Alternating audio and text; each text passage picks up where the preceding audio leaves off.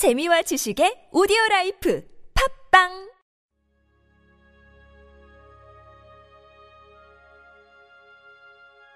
하나님은 나의 주님이십니다. 주의 목적을 위해 쇠하는 것. 요한복음 3장 30절 말씀. 그는 흥하여야 하겠고 나는 쇠하여야 하리니. 만일 당신이 어떤 사람에게 절대적으로 필요한 존재가 된다면 당신은 하나님의 질서에서 벗어난 것입니다. 사역자로서 당신의 가장 중요한 책임은 신랑 되신 예수님의 친구가 되는 것입니다. 당신이 예수님을 위하는 입장에서 사람들을 대한다면 당신의 영향력은 바른 방향으로 역사할 것입니다. 그들의 역경을 막아주기 위해 손을 내미는 대신 그들이 열 배나 더 강해져서 이 세상의 그 어떠한 것도 심지어 지옥이라 할지라도 그들의 영혼을 주 예수님께로부터 빼앗을 수 없도록 기도하기 바랍니다. 계속적으로 섣부른 간섭으로 이런 저런 일들이 있어서는 안 되지요 라고 하며 그들의 도움이 되려고 하면 이는 하나님의 역사를 간섭하는 것이요 하나님을 막는 것입니다. 이렇게 간섭하는 가운데 우리는 신랑 예수님의 친구 역할을 하는 것이 아니라 우리의 알량한 자비를 내세우는 것입니다.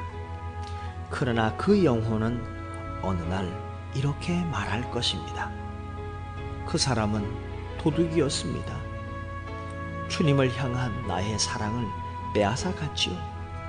나는 그때 저 사람 때문에 주님을 향한 비전을 잃었습니다. 이런 말을 들을 수 있습니다. 그릇된 길에서 사람들과 함께 기뻐하는 것을 주의하십시오. 옳은 길에서 기뻐하고 있는지 살피십시오.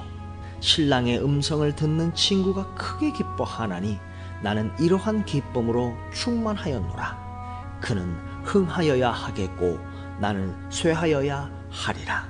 요한복음 3장 29절에서 30절 말씀. 이 말은 슬픔이 아니라 기쁨 가운데 나온 것입니다. 마침내 그들이 신랑을 봅니다.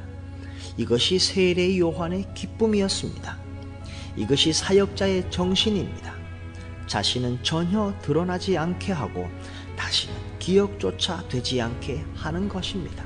신랑의 음성이 들리기 전에 다른 사람의 삶에 당신이 소중한 사람이 되려는 마음을 버리십시오.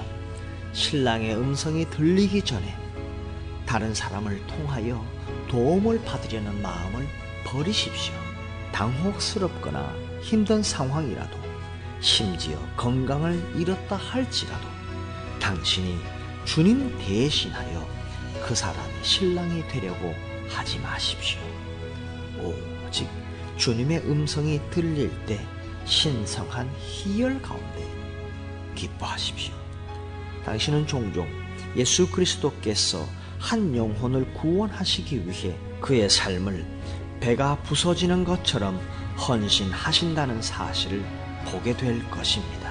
당신의 영향력을 행사하지 마시고 예수님의 영향력을 기다리십시오.